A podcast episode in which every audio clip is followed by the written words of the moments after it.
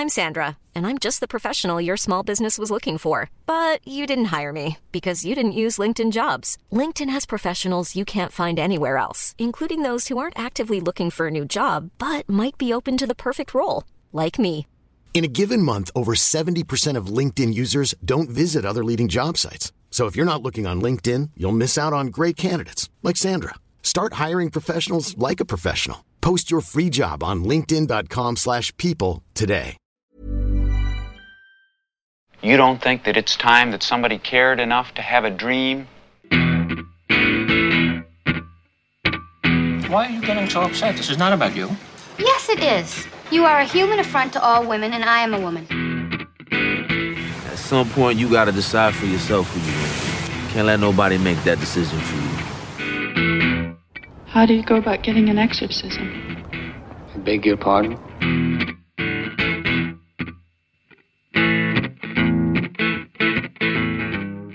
Hi, Hi, this is Mark. back in goal goalie. this is Mark Kermode. Um, thanks for downloading this Kermode on Film podcast. This is part three of a four-part August special in which Jack Howard Hello. and I, just so sprightly, Jack Howard and I counting down our top ten best and worst films for the first half of uh, 2021. If you can I've hear the wind, yeah, we're, a- outside. we're at the Latitude Festival where we did a, a, a, a Q&A thing yesterday. Well, it wasn't Q&A, it was an on-stage, you and me bickering at each other. Yeah. To a packed, It was. But I don't want to don't want to brag, but, but it was packed. it was packed. Somebody sent me a photograph of it. and I went, God, there are a lot of people there. anyway, so we've already done number 10 to number 6 of our best and worst of the year. Jack is doing film, TV, maybe some internet stuff. Yeah, I am I've seen. literally just old school film. So here we go from number 5. And for me, fifth favourite thing that I've seen in this first half the Sound of Metal. Oh my god. I loved so much about Sound of Metal. I think Riz Ahmed's performance was great. I loved the sound design. I loved the way in which it had managed to do that thing that Notes on Blindness did, which was, you know, Notes on Blindness is a film about blindness that manages to capture visually the experience of somebody losing their sight.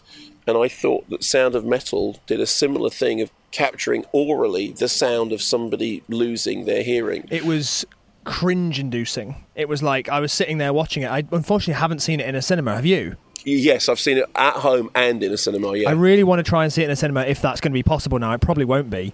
But I remember seeing, you know, the moment when he's touching his ear Yeah. and you don't hear anything. yeah. I don't know how the film even did this, but I was sitting there and I could feel like I felt my like knees go up because it was such a terrifying Yeah, yeah, yeah. thing to experience with him and to viscerally feel it like that was I was I'd never experienced anything like it. I was I didn't know how scared of it I would be. And also the other thing is, it's about um, a band, and at the beginning of it, he's a drummer in a band, and it's just a two-piece band. And the gig at the beginning that you see, I think, is one of the most convincing live gigs in a drama, you know, in a fictional drama, because the thing actually started life as a kind of had a documentary element because there really there was a band that they were using who really were a drummer and a guitarist, and then that was just done as some sort of research when it, when the film belonged to another director, it was another project. But I thought right from the very beginning, I believe in that band, I believe in those characters, I believe that they're playing that music, and I believe that he is losing his hearing, and then mm. everything that happens to him as a result of it. I mean, obviously, all the Oscar nominations and you know awards wins. So, so this is I'm not saying anything new or surprising, but that film is really, really something special. So that's it my number five. incredible.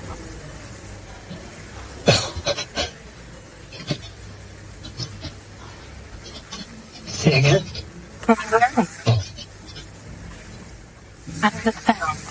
So you're number five. My number five is uh, The Father, um, which I know you're not as big of a fan No, of. but it's okay. I know people love it, so go yeah. ahead. Um, I saw it recently in the cinema, uh, and there's been a string. There's actually another one on my list that will be coming up. A, a string of films about dementia or Alzheimer's, Yeah. um, and all very different, all treating it very, very differently. This one is about uh, Anthony Hopkins' character who already has it, and it's about this like strange, disorientating experience. It almost feels like it's similar to what you said about Sound of Metal, putting you in the position of having dementia, and like almost the film's trying to represent to you how it would feel Yeah. if you were to to to have this horrible Yeah. disease like the the strangeness of it the upsetting nature of not knowing where you are or thinking you are where you aren't and somebody being somebody else like it does it so it does it in in, the most unshowy way, which I really liked.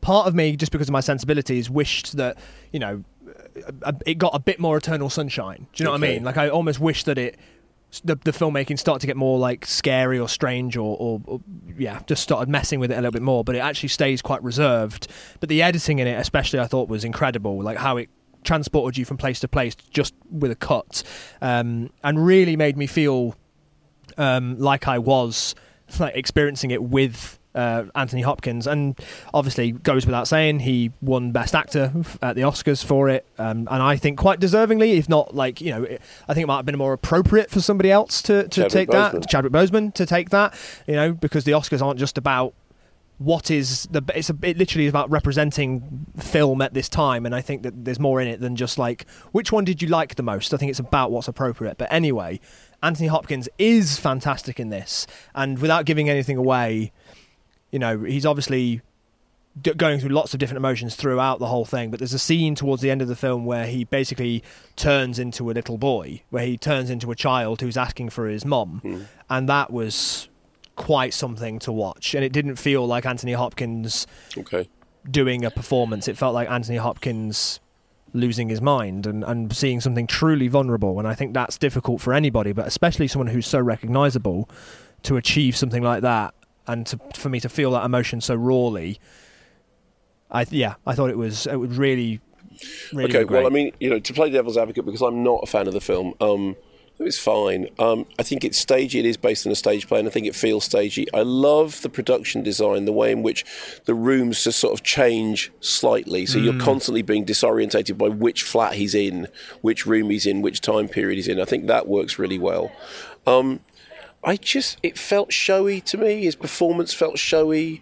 Um, there's a lot of you know big. At one point, he actually tap dances. I mean, you know, it is it is a bells and whistles performance. But I will say this: I know it has touched people really profoundly, and uh, you know.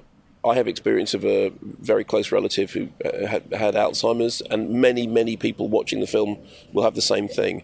And I know people who have found real solace in watching the father. I didn't, but that may well be me. But you know, it, to me, it seemed it seemed stagey. But I, you know, I have to accept that. Did it, feel cli- like it was made by somebody who hadn't?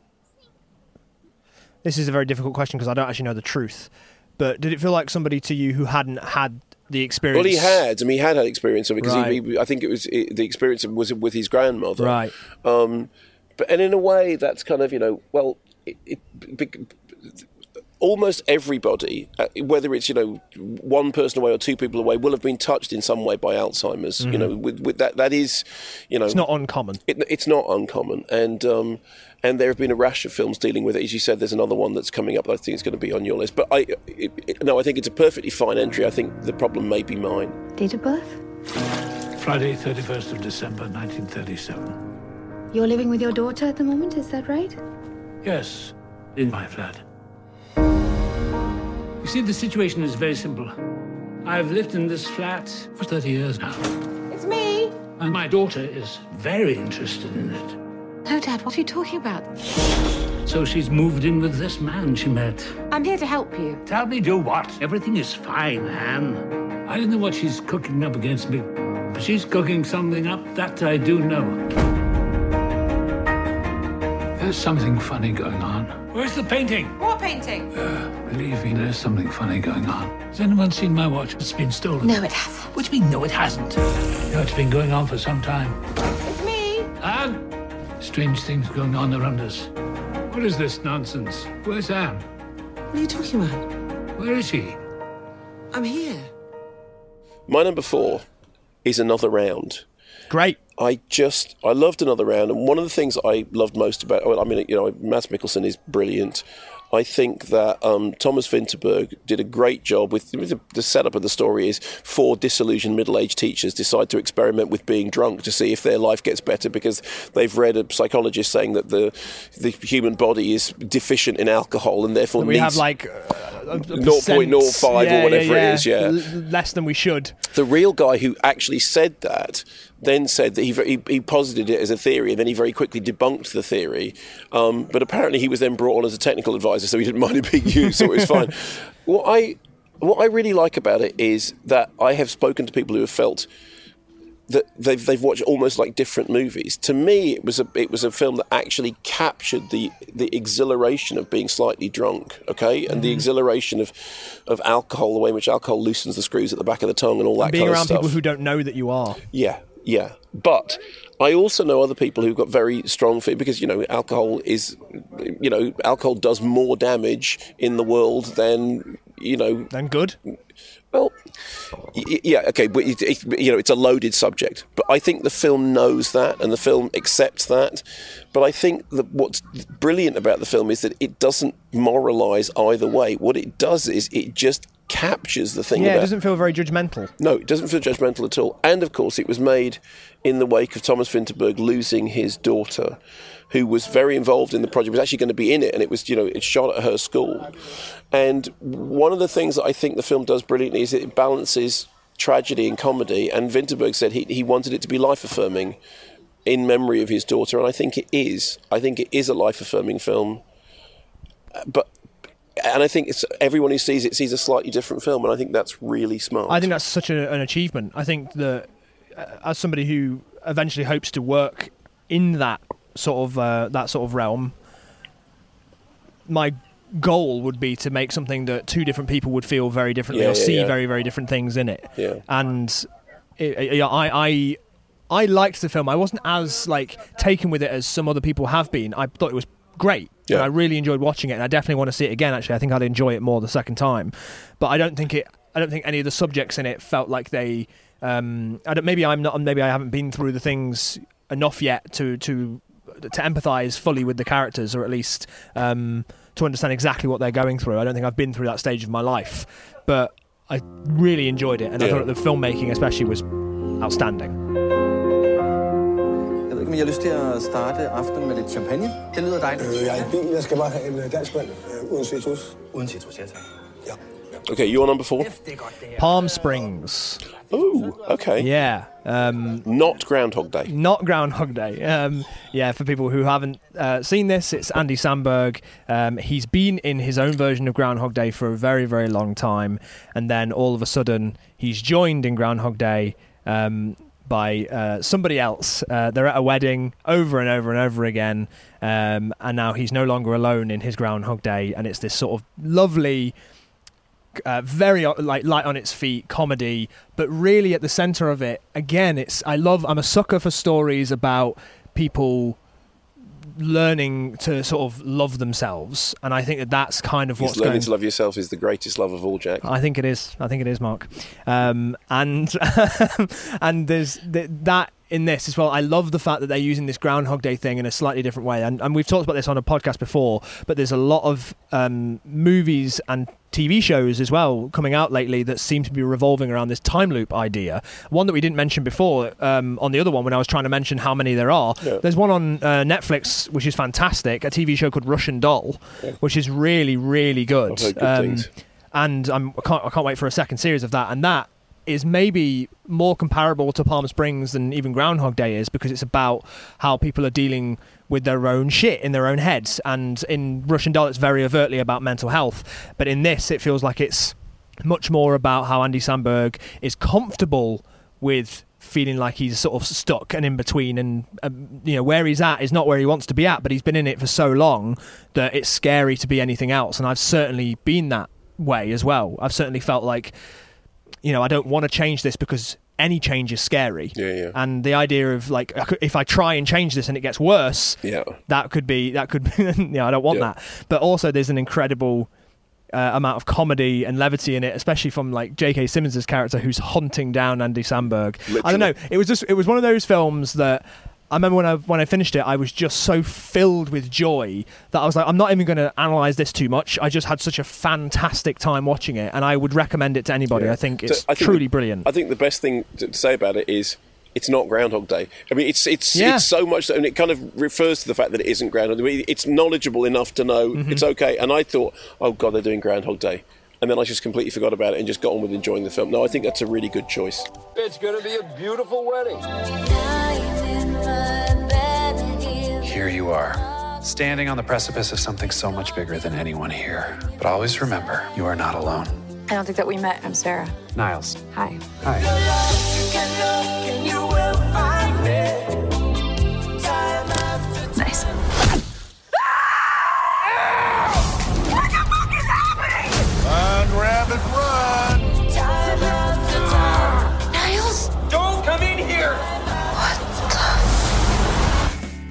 It's gonna be a beautiful wedding. Mom deserves the best, and there's no better place to shop for Mother's Day than Whole Foods Market. They're your destination for unbeatable savings, from premium gifts to show-stopping flowers and irresistible desserts. Start by saving 33% with Prime on all body care and candles. Then get a 15-stem bunch of tulips for just $9.99 each with Prime. Round out Mom's menu with festive rosé, irresistible berry chantilly cake, and more special treats. Come celebrate Mother's Day at Whole Foods Market. Hiring for your small business? If you're not looking for professionals on LinkedIn, you're looking in the wrong place. That's like looking for your car keys in a fish tank. LinkedIn helps you hire professionals you can't find anywhere else, even those who aren't actively searching for a new job but might be open to the perfect role. In a given month, over 70% of LinkedIn users don't even visit other leading job sites. So start looking in the right place. With LinkedIn, you can hire professionals like a professional. Post your free job on linkedin.com/people slash people today.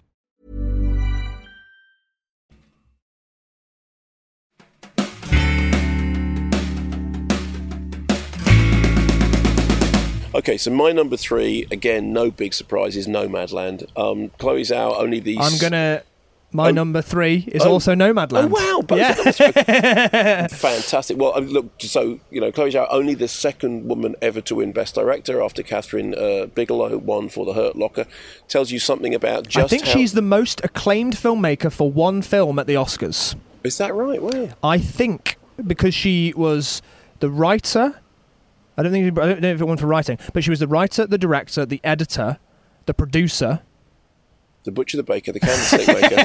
exactly. And I think she, because she was across so much of it and it won so many awards, I think she is the most rewarded single filmmaker for one film at the Oscars. And the one thing I'd say is, if you if you saw Nomadland when it came out uh, on streaming services, Mhm. it is worth going to the cinema to see Good it. lord, it is Because- so beautiful. yeah, I was lucky way- enough to see it at the BFI Film Festival Right, last okay, year. fine. It was the last film I saw before everything got shut down again. It's stunning.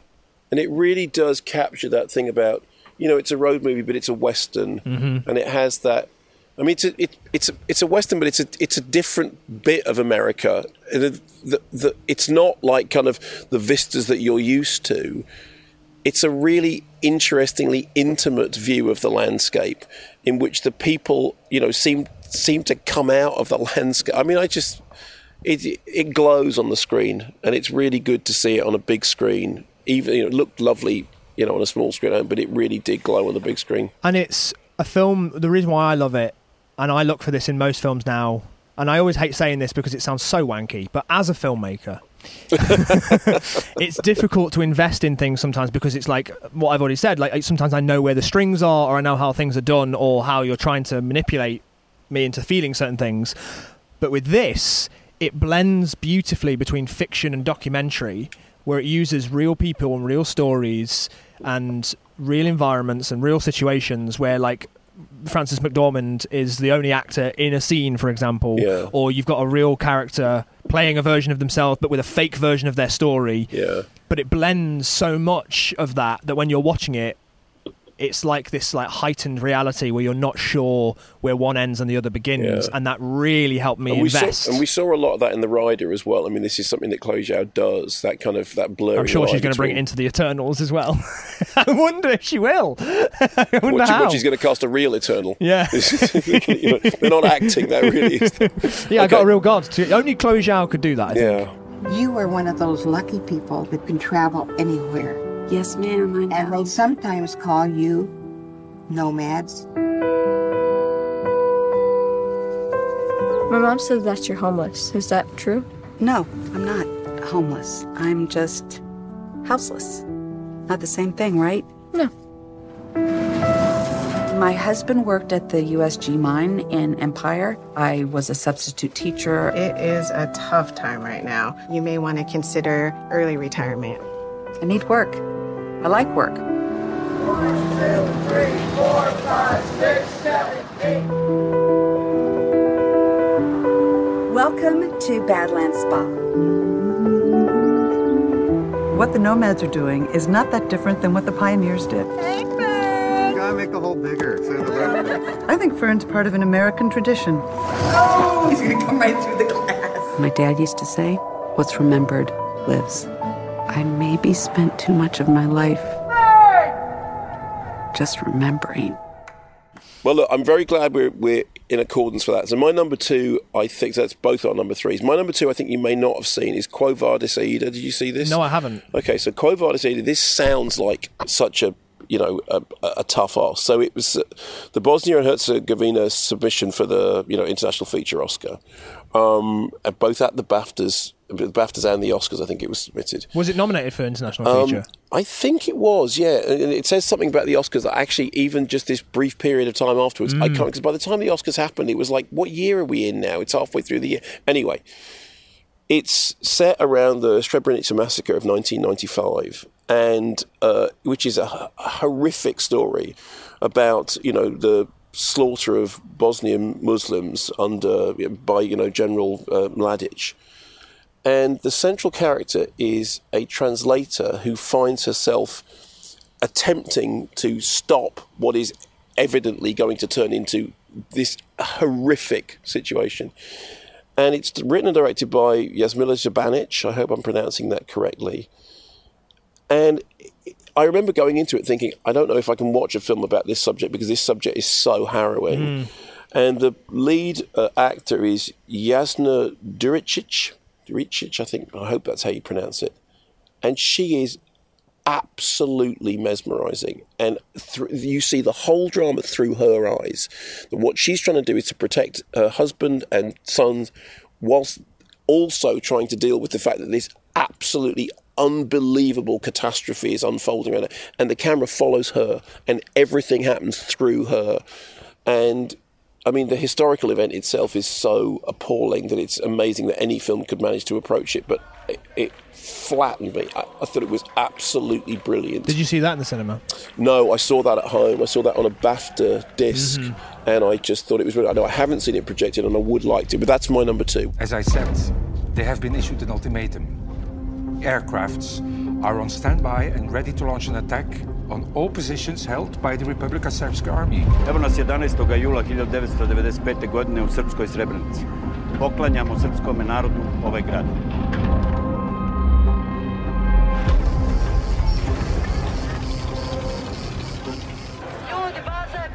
What's your number two? My, no, my number two is Supernova. Okay, fine, yeah. It's a film I saw on the day that I got vaccinated, so I'll remember that of course. forever.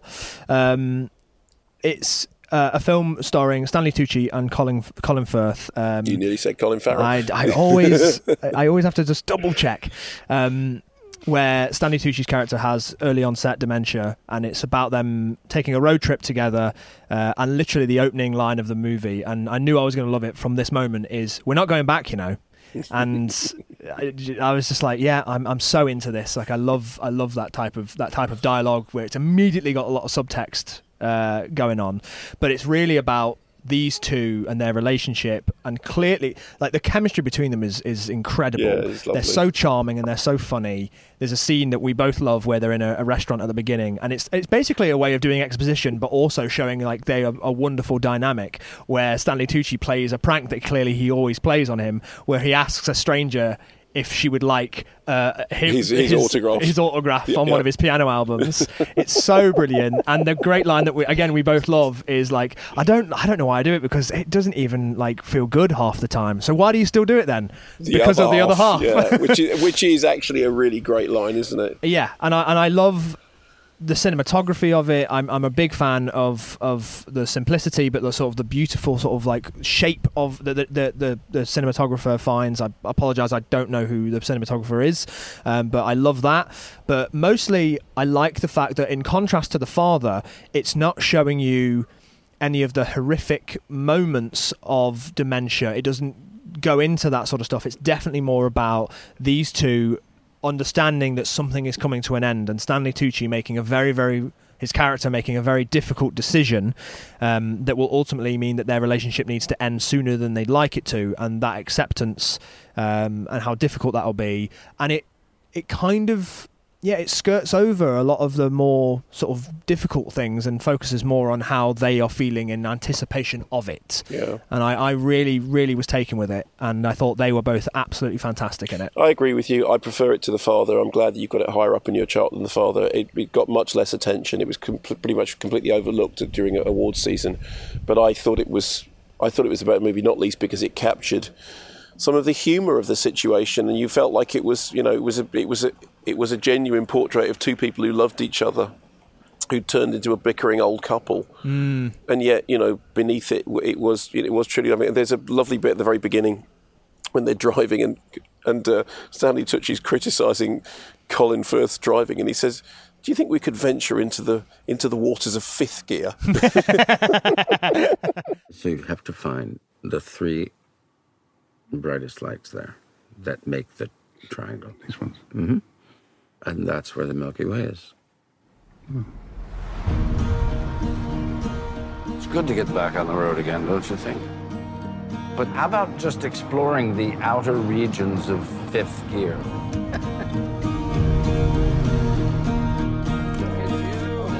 how are you?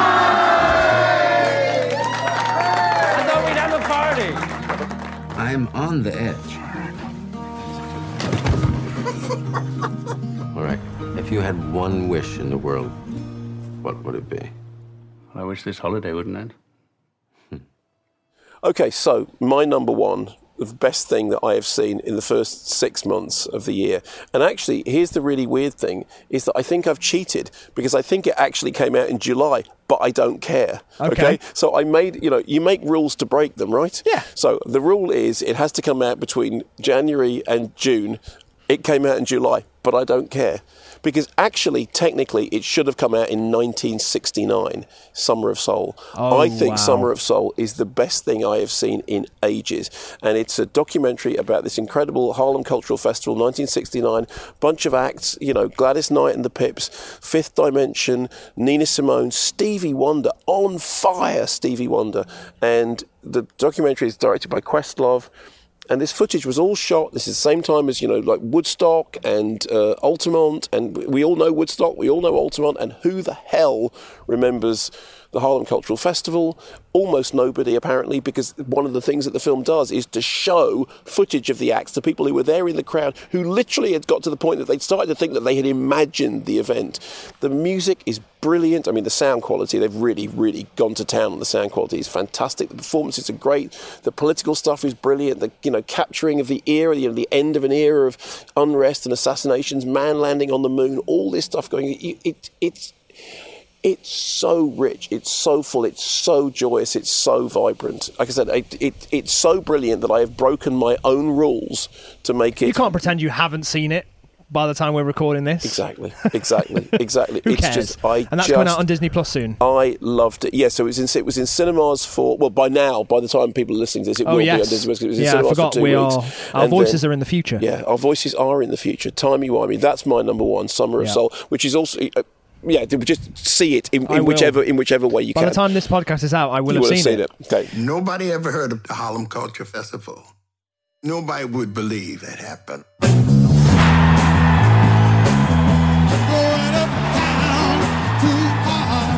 Six weekends of major artists. The Panthers with the security and kids were sitting up on the trees. I was nervous.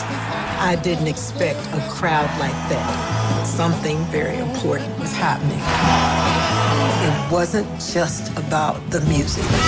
1969 was a change of era in the black community. The styles were changing.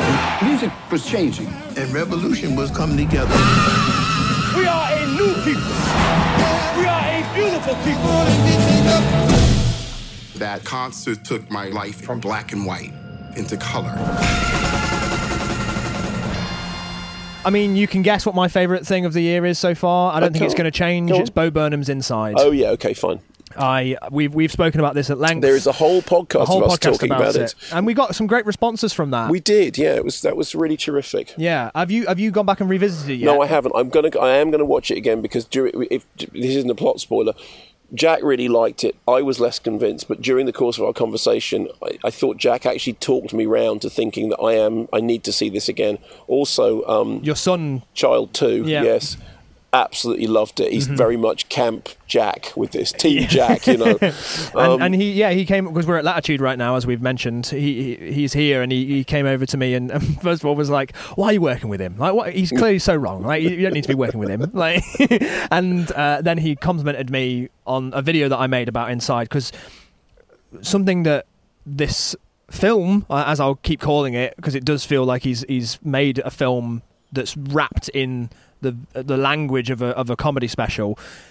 It really feels like it's offered me uh, like a doorway to discuss and talk about openly some very particular specific things that I didn't really feel like I knew how to Yeah. talk about before. Like being a person who, like Bo Burnham, has grown up creating things on my own in my bedroom, talking to a camera for about 10 years, there's a very specific thing that a feeling that comes Yeah. with that and there's a strangeness to it and what I said in a video that I made is that I started doing this as a kid and I'm still kind of doing a similar thing that I was doing when I was like 15 because I didn't want to do my homework and now it's a job. yeah. And there's something very strange about doing something that you did when you were a kid and now that being work. And there's also a strangeness to thinking, would I still be doing this now if it wasn't a job? It Yeah, started yeah. out as a passion and a thing I was doing to avoid work, and now it's work. And it's a very odd thing to go through and Yeah, yeah. and and even the relationship with the camera as well the idea that we're told especially in the YouTube uh, Instagram sort of direct contact one person talking to another era that we're in it's not really what's going on it's one person talking to a camera it's not one person talking to another Yeah. there's like a a direct block in between and I think Bo Burnham's discussing that in this as well and to asking you to question the authenticity of what it is that you're seeing even though he introduces it as it's just me and my camera and you and your screen like he's just saying we have a direct communication with each other and yet there are moments in inside where you really aren't sure if what you're seeing is an authentic version of that moment or if it's a constructed moment and I think it's fucking brilliant. I think it's genius, and I also think the songs are all absolute bangers, and I've not listened to anything else for several weeks. All bangers, no clangers. Jack Howard, you heard it here first. You want to hear a funny story? So, uh, five years ago, I quit performing live comedy because I was beginning to have uh, severe panic attacks while on stage, which is not a great place to have them. So I, I quit. And I didn't perform for five years. I spent that time trying to improve myself mentally. And you know what? I did. I got better. I got so much better, in fact, that in January of 2020, I thought, you know what? I should start performing again. I've been hiding from the world, and I need to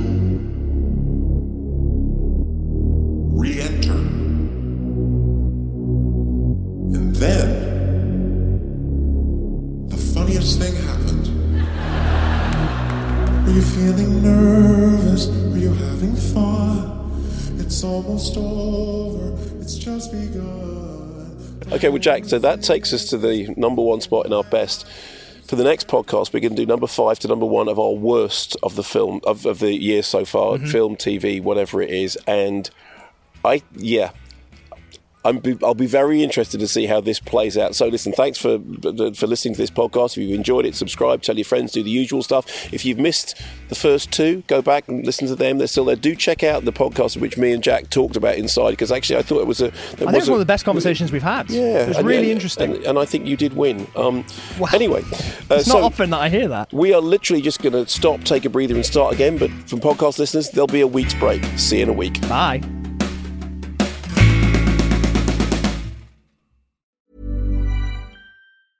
Mom deserves the best, and there's no better place to shop for Mother's Day than Whole Foods Market. They're your destination for unbeatable savings, from premium gifts to show-stopping flowers and irresistible desserts. Start by saving 33% with Prime on all body care and candles. Then get a 15-stem bunch of tulips for just $9.99 each with Prime. Round out Mom's menu with festive rosé, irresistible berry chantilly cake, and more special treats. Come celebrate Mother's Day at Whole Foods Market.